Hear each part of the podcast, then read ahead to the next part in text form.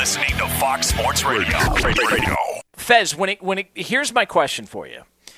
If I got a little frisky and I wanted to bet on Aaron Rodgers being the starting quarterback week 1 for the Green Bay Packers, what are we looking at? Like, like, how, like, what, what's the payoff there? Because I've seen some stuff out there that it was like two or three to one uh, that he would still be the starter week one. But as the days go on and more reports come out, you're getting more and more people like a Peter King, uh, who was on Fox Sports Radio yesterday talking about Aaron Rodgers being traded, and he feels like he's not going to be there week one. What are we looking at odds wise as Aaron Rodgers being the starting quarterback week one for the Packers? He is minus 125, so you have to risk 125 to win 100. Now, some of you out there, I'm sure, will ask, now, wait a minute, that means he's the favorite, right? Because you're minus 125. Well, it's complicated because this is a, a futures pool which has every one of the teams. And before the show, Mackenzie was doing some great research on this where he essentially backed out the house edge associated, the Dastardly Bookie taking big vig on these bets. And even though Aaron Rodgers is minus 125 to be with Green Bay, so that's the most likely team, it's still less than 50% once you look at all the implied odds associated with all these different odds. And see, and, and here's where this gets a little okay. See, you guys have taught me that that bookies uh, and look, you guys call them cockroaches. Can I call them scumbags? Is that fair? Is, is that a fair thing to say on the air? I don't want to name call, but is that a fair a fair representation, Fez? I mean, it's factual, so. Okay, uh, listen. I mean, as long as I'm not telling, I'm, tell- I'm not telling lies, and then there's some bookies out there that are scumbags, and, and they, they pull some shenanigans to try and get the better of you when you're making a bet. Here's my question for you: If I bet Aaron Rodgers being the Packers quarterback week one, and say final preseason game or last practice, you know, he tweaks his hamstring a little bit and he ends up having to miss the first game of the year, but he's still on the roster. Do I lose my bet?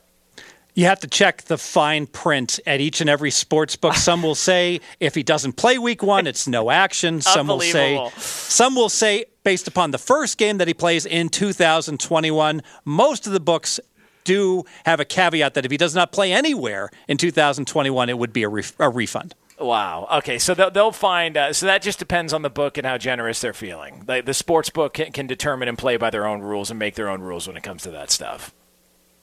And it can be a real problem getting crossing the T's and dotting the I's in terms of these props, and you can see how difficult it can be. And you don't want to have angry customers thinking they won, and it turns out that they pushed, etc.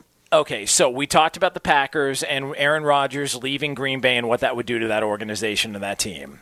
Let's talk about a couple other teams that have also been impacted. And we're going to start in your backyard, Steve Fezzik. And I'm not talking about the mansions or the estates of Las Vegas. What is it, Henderson, Somerville? Where do you actually you live on the top of the Luxor, don't you? Like you have a, a condo on top of the point at the Luxor, don't I, from my understanding. Uh, I don't not reside there anymore. I used to be really close, but Summerlin, the Ridges would probably be the uh, the number one right. millionaire spot in Vegas. All right, so so the gated communities in, in Vegas, but we are going to talk about Vegas because it's the Las Vegas Raiders. Aaron Rodgers and the impact on Las Vegas, according to Vegas, has been what? Now this is very interesting. The Raiders' season win number was seven and a half. Then they had their draft. Two things have happened. There was the draft, and there was about a 10% chance, based upon current odds, that Aaron Rodgers is coming to the Raiders. Now, certainly it would be a significant upgrade to the Raiders of about two games to replace Carr with Aaron Rodgers. Yet the Raiders' season win number, Jonas, has dropped from seven and a half to seven.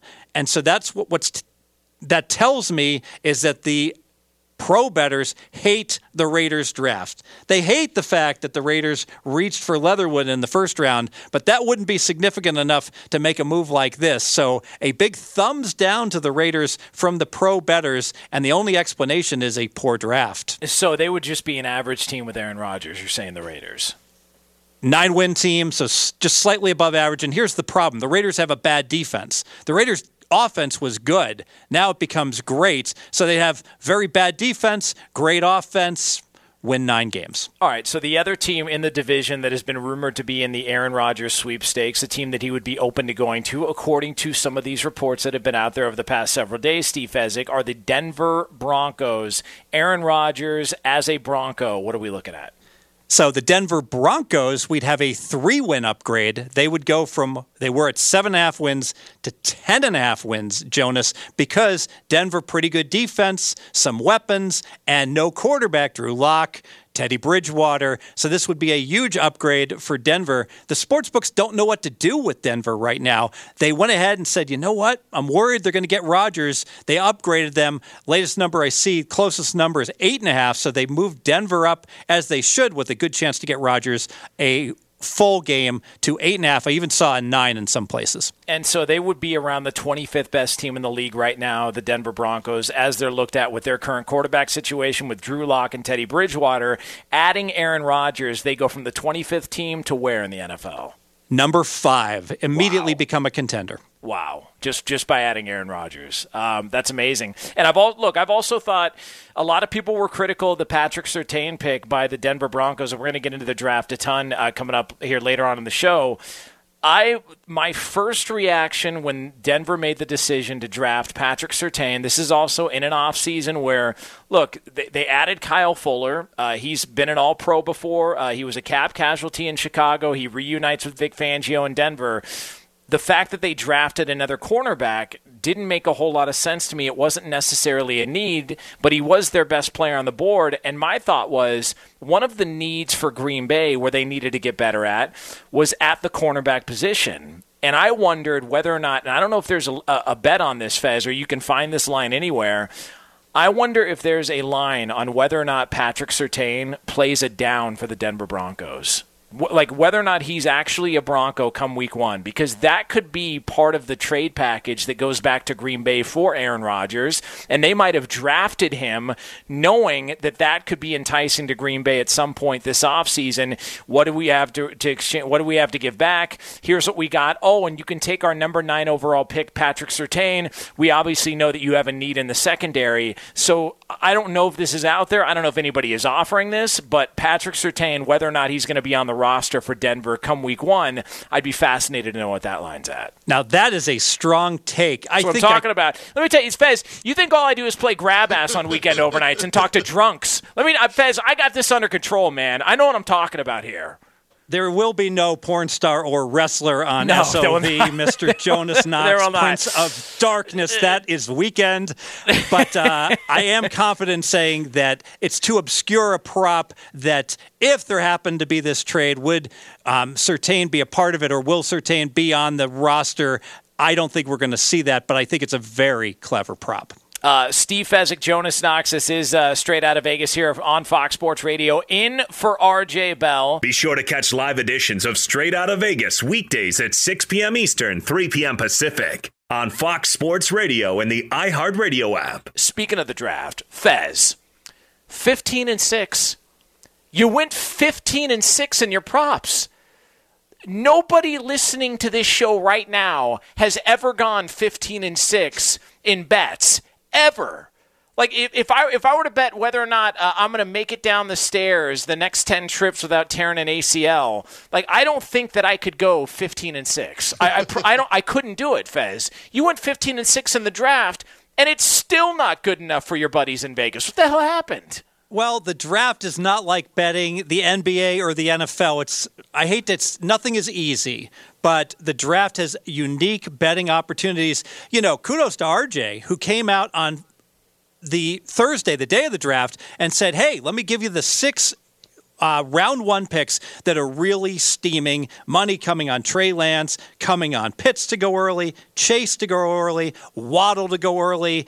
Uh, Phillips was being bet heavily, so was Horn. Those six guys, I would say, were pretty much a um, a good portfolio of guys that were being heavily invested in all the way up to the draft. It didn't matter if you bet the opening number or the closing number. The information was good. RJ was 6 and 0 on those bets alone, and I spoke to some other pros. One pro texted me that he was 11 and 0 and that I completely stink to have six losers. and another pro, I'm embarrassed to say, he made fun of the 11 and 0 guy cuz he, he bet so much in volume. He was like 45 and 16. So the the books definitely got beat up on in Vegas here on the draft. Okay, so so what is the lesson learned here? Because I would argue that look, the draft is the uh, and and I've I've thought of that of this for the last couple of years.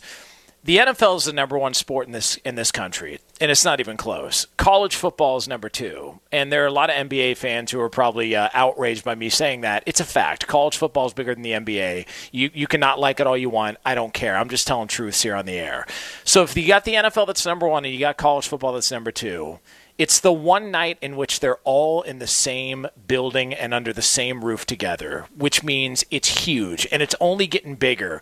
And when it moved out of New York and went to Chicago and Philly and Dallas uh, and, and Cleveland this year, and then it's going to be Vegas next year, I think this is only going to get bigger, Fez. So for people out there, when you see that you go 15 and 6 and you're feeling good about it, but somebody somewhere in Vegas is laughing because they went 11 and 0 and then somebody else went even better than that, what's the lesson and the biggest takeaway that you walk away from this year's draft that you bring with you to next year?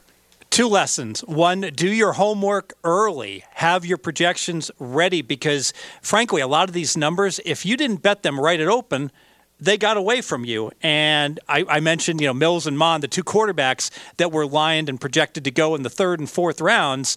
And if you made bets on them to go under, you literally you were 99% almost to win those bets. The second lesson is don't be afraid to pay a little bit extra in VIG. By VIG, we mean vigorish and so normally it's minus a dollar ten. It's okay to play minus a dollar forty, even minus dollar eighty, minus two twenty. Once something becomes very clear, like it was that Pitts was going to go to Atlanta, number four, you could play him under five and a half, like minus two forty, and it was a really strong bet right up to post. Those are the two lessons that I would give out, and I'm real curious to see. The draft's going to be in Vegas next year. The sports books in Vegas got beat up on the draft this year in betting. Will they be so eager to put all these offerings up? No I think kidding. they will, Jonas, because we're going to get so much more recreational money, oh, not yeah. pro money, in the betting pool next year. Be sure to catch live editions of Straight Outta Vegas weekdays at 6 p.m. Eastern, 3 p.m. Pacific. Hey, it's Ben, host of the fifth hour with Ben Maller, along with my trusty sidekick, David Gascon. Would mean a lot to have you join us on our weekly auditory journey. You're asking, what in God's name is the fifth hour? I'll tell you, it's a spin off of the Ben Maller Show, a cult hit overnights on FSR. Why should you listen? Picture, if you will, a world where we chat with captains of industry in media, sports, and more every week. Explore some amazing facts about human nature and more. Listen to the fifth hour with Ben Maller on the iHeartRadio app, Apple Podcast, or wherever you get your podcasts we talked about the Aaron Rodgers situation in Green Bay, and we talked about teams outside the NFC North and how they would potentially benefit. We pointed out that the Packers would be a significant downgrade. Uh, we pointed out that the Raiders would not be that much of an upgrade based on their draft and their overall roster, but that the Denver Broncos, if Rodgers were a Denver Bronco, they would go from the 25th best team in the NFL to a top five contender in the league. So Denver would take a significant jump. But now we talk about the teams within the division, meaning the Chicago Bears, the Minnesota Vikings, and the Detroit Lions. No Aaron Rodgers in the NFC North next year means what to who? Yeah, and I'm going to pull back the curtain a little bit on how pros make money sports betting. And I am a pro bettor. This is what I do. The second that Green Bay gets reported that Rodgers may not return, well, the sports books, they pull Green Bay off the board. Can't bet that anymore. So you, you frantically try to bet Green Bay under 11. That's the first bet you try to make, you probably miss. And then, like you said, wait a minute. This helps everybody in their division. So, boom, it's like a quarterback going through his progressions. You go to your second, third, and fourth receivers. And I went to Minnesota first, over eight and a half wins, still on the board. Boom, I bet that. I bet Minnesota to win the division, three to one. I went down to Chicago over seven wins. Has to help Chicago as well if the Packers are a lot of worse. But where I drew the line, Jonas, is with the Detroit Lions. I could not do it. I could not play over five wins because, frankly, the ah, Lions were one of my favorite under bets. Really hard strength of schedule. So even though the schedule got a lot easier, okay, maybe the Lions can win one extra game if they get Green Bay at home. They're still not going to win six games. I did not bet on the Lions. You're like the guy who refuses to buy Windex from the 99 cent store. You'll just go next door to like a supermarket and pay $2 more because you refuse to, to be acknowledged uh, as shopping at the 99 cent store. You just refuse to shop and try and back the Detroit Lions in any in any regard whatsoever. You're embarrassed of the Detroit Lions and the look that you that it would give you uh, behind the gates there in the hills of Las Vegas. So that's why you don't want to bet the Lions, isn't it?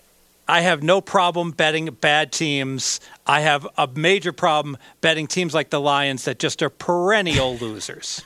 Unbelievable. Uh, all right, so Steve Fezzik, uh, it is best bet time here on Fox Sports Radio. And for that, we go to the NBA and we go to South Beach in a matchup coming up 8 p.m. Eastern Time between the Mavs and the Heat. I'm going to keep this very simple. Dallas, Miami, I'm going to go under 215 and a half both these teams right now sitting as the number six seed. They both want to win, and here's why. Big motivation. Avoid that play in game. Neither team wants to drop down to number seven, where they go ahead and have to play a play in game. Even if they win, they won't be rested. It's a big distinction this year versus prior years. Teams are very motivated to get that six seed, and we saw that last night. I know, Mackenzie, you saw the game. The Lakers, they're a team trying to stay out of that play in game. Huge intensity defensively, correct? Held the Nuggets to their second lowest total of the season, and it was it was a rock fight from the start. Gritty effort from Frank Vogel's team. I expect more of the same tonight. We're going Dallas, Miami, under 215 and a half. Best bet. Yeah, but betting the under is not fun. I mean, like, what's fun about that? You're just betting on negativity. Like, you just want to live in a negative world. You, like, you're just like, what are we, what are we doing here? You're like betting on car accidents. Like, come on, Fez. Like, you, like, isn't it more fun to bet the over? It's, everything's good news. Every free throw, three layup, it's all good news. Come on.